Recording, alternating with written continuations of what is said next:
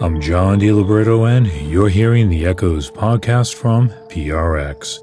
Today, I've got two dimensions in ambience Suss and Robert Rich.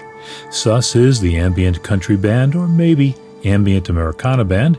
We talk about that distinction and their music that takes off from Brian Eno's Apollo and lands into a high plains ambient landscape of their own with a bit of Nashville twang. We'll go from Suss with their pedal steel guitar to Robert Rich with his lap steel. Robert Rich is the ninth icon of Echoes. We look back across the incredible 40 year career of this musician who has gone from sleep concerts and soundscapes to techno tribal fantasies and sonic manipulations. He uses his high tech synthesizers and computers, but also makes his own flutes and percussion instruments for the most organic sound in electronic music.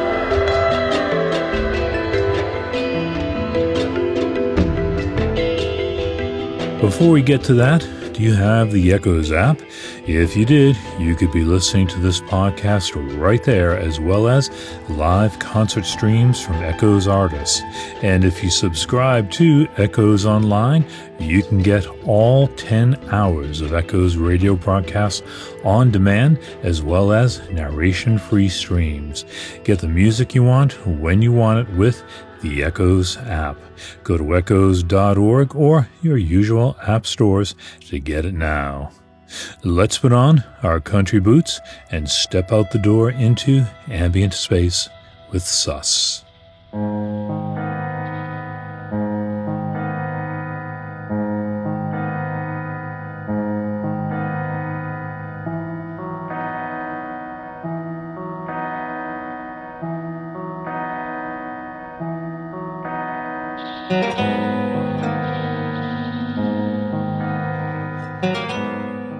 25 years ago, I dubbed the meeting of country twang and spacey atmospheres ambient Americana.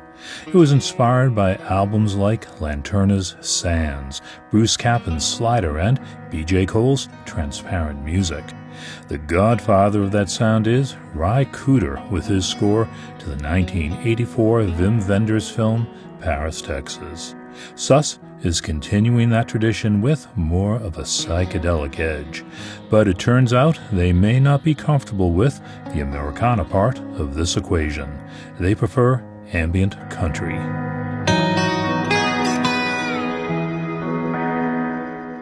I just like the way it sounds better. I don't know. Before we even knew that there might be a thing called ambient Americana or boot gazing or psychedelic Western we just started calling it ambient country and it just felt right. And you were actually one of the first people that introduced us to the term ambient Americana because we hadn't heard that before. And to me, Americana means something distinctly different than country. Americana, I'm not sure that embraces the inner Glen Campbell that's inside of me. It's knowing that your door is always open and your path is free to walk. That's Bob Holmes, guitarist with Suss. In our Zoom interview, he started a conversation that made me start rethinking the ambient Americana term that I created. And he was joined by electronic artist Gary Leib. I always thought of Americana as being more a reference to uh, folk and blues, whereas country involves a lot of uh, commercial music. This is kind of what I think Bob is talking about. It's like uh, the hits, the country music that, that bled through to people who were not country music devotees. Uh, I didn't know anything about country music growing up, but uh, I heard Glen Campbell on the radio, and you know, so that's that's my point of reference. Jonathan Gregg plays the instrument with the most distinctive country roots, and he weighs in with his learned opinion. The term Americana was really overused, and it was such a spineless kind of cover-all word for everything that wasn't actual rock. And I think that the vocabulary we draw from is more country than folk or, or whatever sort of weird hybrids uh, America might imply. Wow, you guys got me now rethinking that. I mean, first of all, I created that term, ambient Americana. So now you got me rethinking whether it's appropriate for a lot of this music.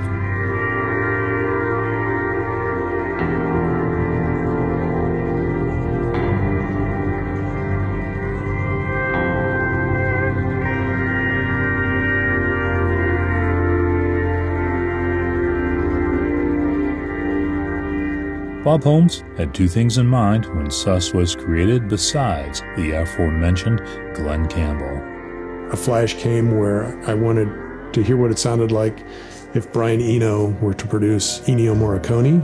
Guitarist Pat Irwin. To me, the thread through all of this is ambient and ambient music.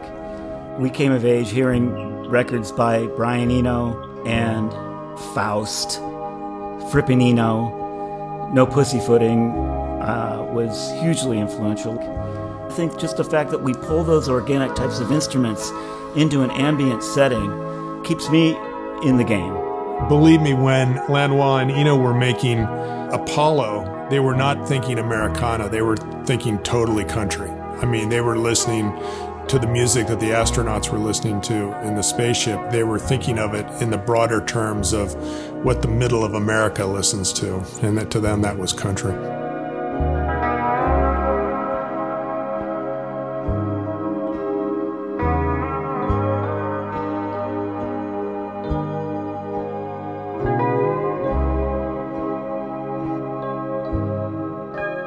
Suss released their first album, Ghostbox, in 2018, followed by Highline in 2019, and now their latest recording, Promise.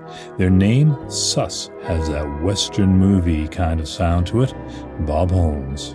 Uh, it's a four letter word, three of the letters being S, and it's it's a singular word. And a sus means, as you said, suss it out. And also, it's English slang for being suspect. So it's got like a positive side to it and a negative side to it, and suspense, sustained chords. All of our favorite words begin, you know, start with S-U-S. And why not? Why not go for it?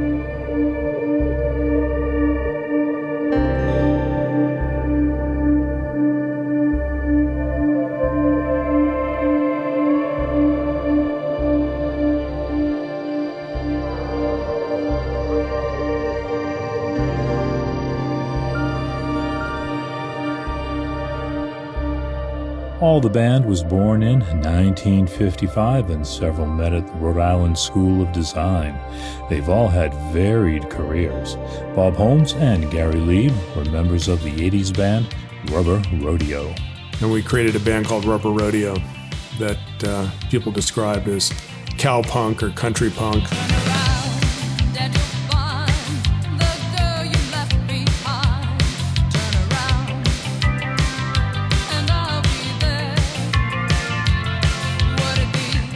Leib also is a cartoonist whose work has appeared in the New Yorker and New York Times.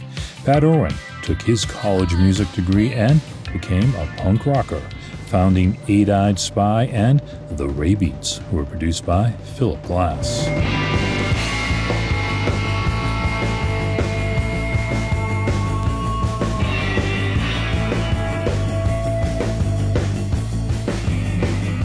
Irwin was in the B 52s for nearly 20 years as well, and he has scored film and TV shows including SpongeBob SquarePants. The first time I ever talked to Steve Hillenburg, the creator of SpongeBob, he said it, he wanted the music to sound like a bunch of guys in a room that couldn't really play. And it took me a while to wrap my mind around that.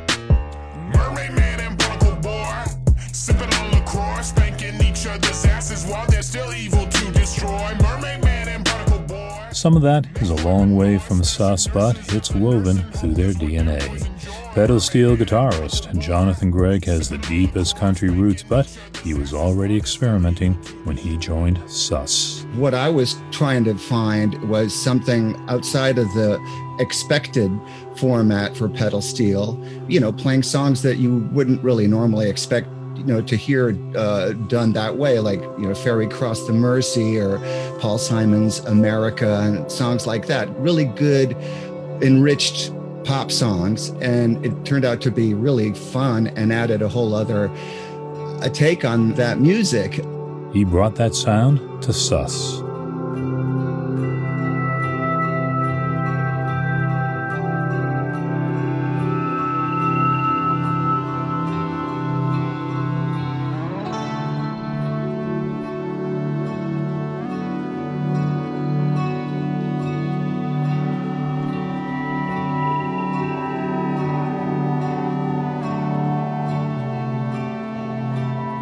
2020 album by Suss, Promise was born in pandemic. I think it had a really nice range of uh, the sentiments that are called for during the pandemic. The extremes I would point to would be something like Nightlight, which I think is the probably the brightest and the most like gently optimistic sound we've ever made.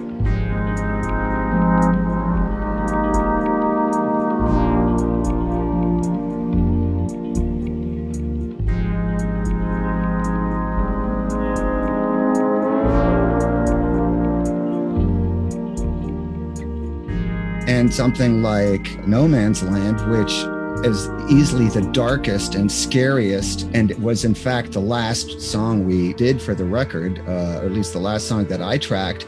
And and I was uh, already here in Connecticut uh, remotely. It was the only track on the record that I actually recorded from here and not in the studio with those guys.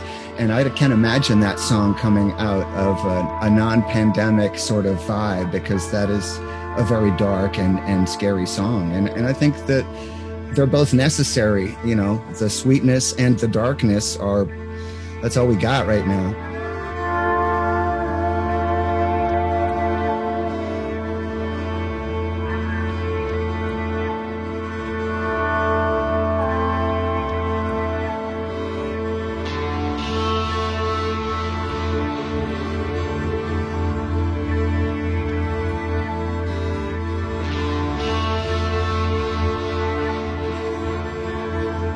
Sound of Suss bleeds into another project Bob Holmes is involved with called Numün, spelled N U M U with an umlaut and N.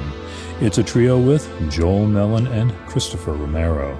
Their 2020 debut album, Voyage au Soleil, was an homage to the first Apollo moon landing.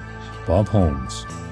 Though the two bands get tied together because I'm in both bands, that it's it's really um, Joel, it, it, really was started as his project. It started with one song for a compilation album. Uh, I was over at his house one day and was just playing some guitar on top of a, a piece of found audio from the 1969 um, Moonshot. And he decided that that was a good place to start for making a record, and that's what became the song Voyage au Soleil. And then we just had so much fun doing it. We recorded about six or seven other songs, and then all of a sudden, there was an album. And uh, but the, the musical intent is completely different in that band. It's three of us. We make it in a completely different way. The, the songs sometimes get lumped together and of course i'll let people do that but in my ears it's the music sounds completely different to me. I think uh, Numün is much more psychedelic uh, much more traditional in its own way towards the history of what uh, psychedelic trance music is than what suss is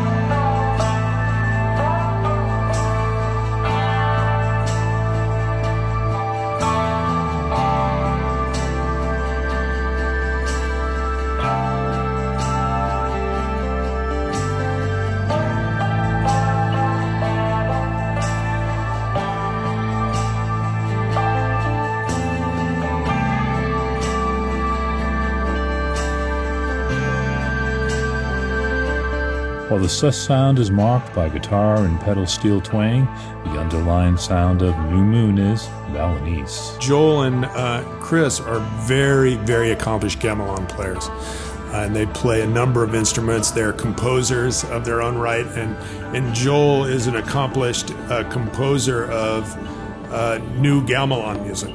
But they were very happy to explore how to use those same sort of instruments in a way to create music that was indicative of the, of the psychedelic period of 1969 while still trying to capture this trance ambient feel that just comes naturally to me.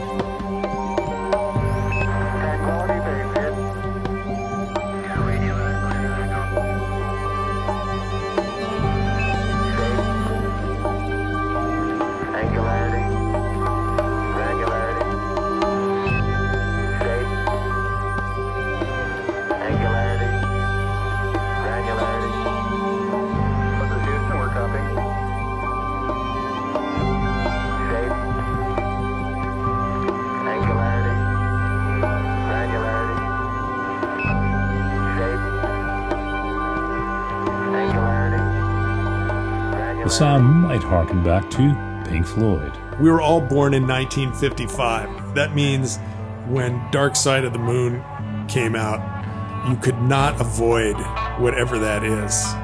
We have friends that say, man, this music sounds so 70s to me. And it's like, really? All right, whatever. Yeah.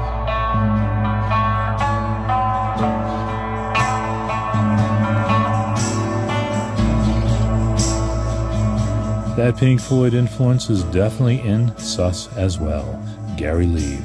Oh yeah, big time. Some of the songs on Promise came from a more experimental place. In my case in particular, the kinds of instruments that I can use on an iPad that involve looping and altering loops over time and actually improvising with loops while the band plays around me has just uh, been a game changer. I can do the things that uh, say that I admired on uh, Pink Floyd records and 70s Enos records where he uh, put uh, performances through different stages of echo and delay and all these chains that he can make in a studio.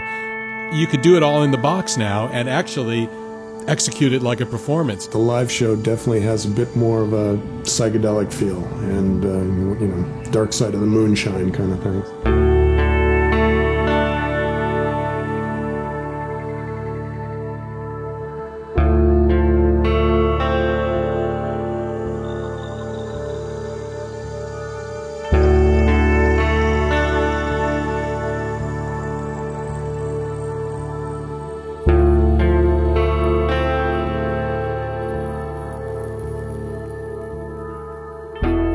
The darkness of pandemic, not to mention American politics of 2020, shrouded the making of Suss's promise, he ultimately arrived at something that was a little gentler. Bob Holmes. Gary listened to this and came up with the idea of it being pastoral or pastoral psychedelicism. So you'll have to ask him what that means because I'm not exactly sure, but we sure like the way it sounds. Gary Leib didn't give an explanation, but you can make your own. Promise by Suss is out on Northern Spy Records, and Numün's Voyage au Soleil is out on Musique Impossible Records.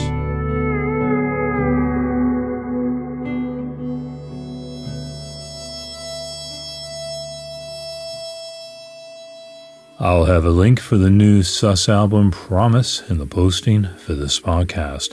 I'll also have a link to the live set they performed on Echoes in 2019. And now, another icon of Echoes as we count up the 30 that you chose for our first 30 years. This is the ninth icon of Echoes, Robert Rich. Robert Rich was one of the first musicians we interviewed on Echoes, as well as one of our early live performances. He appears on our first concert CD, A Door in the Air. He's been an icon of Echoes since we first started in 1989, and three decades later, he remains as the ninth icon of Echoes. Robert Rich creates one of the most meticulous and organic electronic sounds around. His music can have the repose of a Zen garden and the surreal, hyperbolic movement of a Gaudi cathedral. In fact, he has an album called Gaudi. In 2009, we profiled Robert Rich as one of 20 icons of Echoes. Although he's released great music and evolved since then, I think it still encapsulates his essence. Kimberly Haas brings us Robert Rich, the ninth icon of Echoes. Visiting Robert Rich's studio over the last quarter century, you never knew what was going to be capturing the enthusiasm of this composer. In 1989, when his Rainforest album came out, he was thrilled by an instrument he'd invented called a mallet kalimba. Well, you make mallets out of ping pong balls that are very, very light, and uh, and the lightness of the mallet acts almost like the fingernail on a kalimba, and the sound is much lower than a kalimba because these bars are about a foot long, um, but it still has that really nice pingy sort of sound. In the early 1990s, Rich had begun making his own ceramic flutes. Yeah, I've been noodling around with ceramics. It's a lot of fun. This is the one that uh, I played uh, on air on Gaudi. In 2001, Rich was waxing enthusiastically over his new modular MOTM synthesizer. What I'm doing is I'm pushing analog electronics into a realm which digital electronics can't really go and creating these very organic, very complex, chaotic sounds. But Rich could get just as excited talking about making wine or planting a garden outside his Silicon Valley home. This is uh, a Japanese garden that uh, I did a few uh, years ago. Well, to me, a garden should look like it. You found it there, you know. It should look like you're in the mountains somewhere. It might seem like Robert Rich flits from one enthusiasm to another, but whether it's a new musical instrument, his herb garden, or a philosophical construct, it's all incorporated into one of the most organic, holistic sounds in electronic music.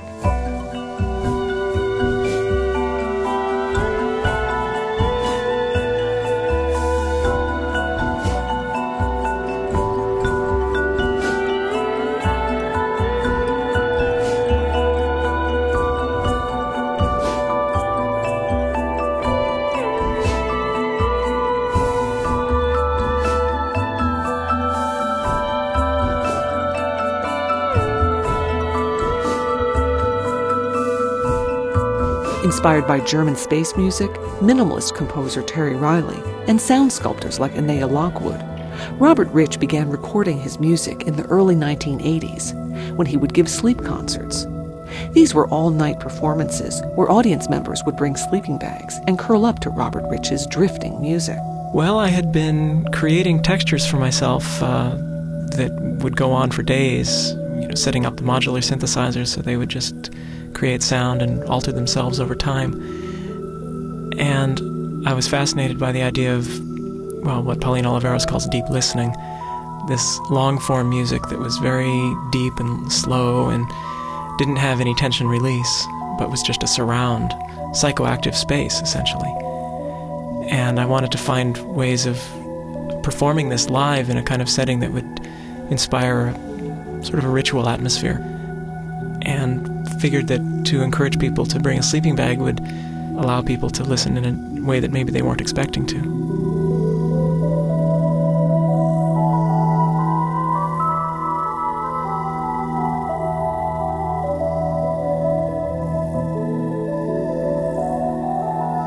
After albums like Trances and Drones, Rich's music became more melodic and rhythmic.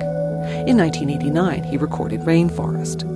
It revealed his electroacoustic aesthetic and the multifaceted connections he makes in his music, like the Balinese counterpoint of The Forest Dreams of Bach. I, w- I wanted to incorporate the sort of completeness and balance that a Bach fugue has with the completeness and balance that an Indonesian uh, gamelan piece would have. I, I felt that there was an interesting similarity between Baroque counterpoint and Javanese gamelan, and I just wanted to try to do something that that showed that there was a universal uh, commonality in musical structure.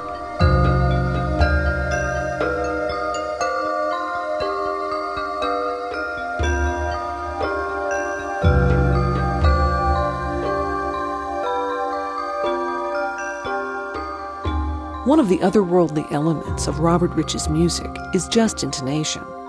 It's a system of tuning that differs from the usual do re mi of equal temperament. Proponents think it sounds more natural. Just intonation is usually the domain of academics and the avant garde, but Rich approaches it emotionally. It has this this essence of yearning, this essence of intense kind of it creates shivers down my spine to, to hear these pure harmonic intervals. That's one reason Rich uses the lap steel guitar, which allows him to get in between the notes. He picked it up from his father. He plays pedal steel. He can do country and western, which I can't. that um, country and western twang, you know. Rich didn't want that country and western twang. He was looking for another sound. In his studio, he strokes the strings of the lap steel with a metal bar.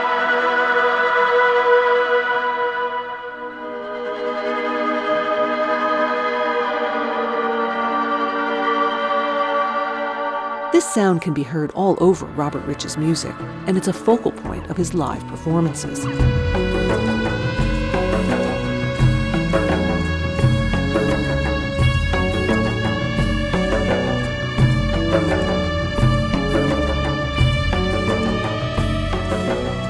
There is some bit of irony that Robert Rich, who is considered one of the most innovative of electronic artists, actually generates a lot of his music through acoustic instruments. It was always an interesting challenge to me to make the two blend together, and I find that the acoustic instruments often sound spacier and more intense and darker than the electronic instruments ever can. There's more more magic to them in a way. And especially when you then process the acoustic sound with electronics, it creates a completely different world. In 2003, he even released an all acoustic album, Temple of the Invisible.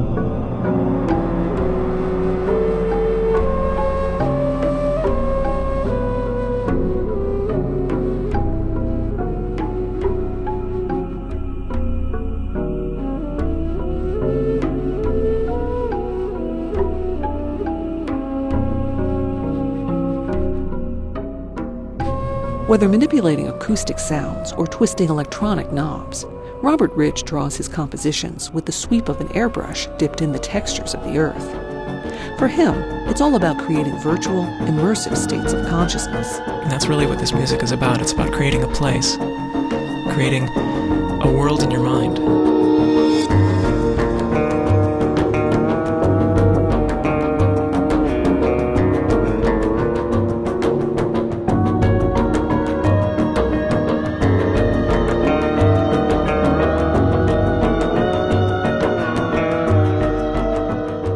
Haas bringing us Robert Rich, the ninth icon of echoes. Robert Rich has morphed the global soundscape, mixing technology and traditional instruments, acoustic playing, and studio manipulation. He weaves a deep, organic, and seductive sound. It's been a major part of Echoes for 30 years, and it's why Robert Rich is one of the 30 icons of Echoes.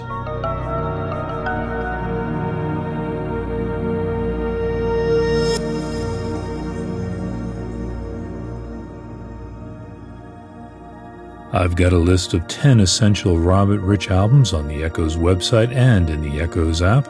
Just scroll down to the reviews and commentary section. I'll also have a link for it in the posting for this podcast. Next week on the Echoes podcast, the psychedelic ambiances of Desensitized with Deborah Martin and Dean DeBenedictis of Surface 10. And we'll hear from the 10th icon of Echoes, Enya. I'm John DiLiberto. This has been the Echoes podcast from PRX. See you next week, tonight on the radio somewhere in the country, or at Echoes Online right now or whenever you want.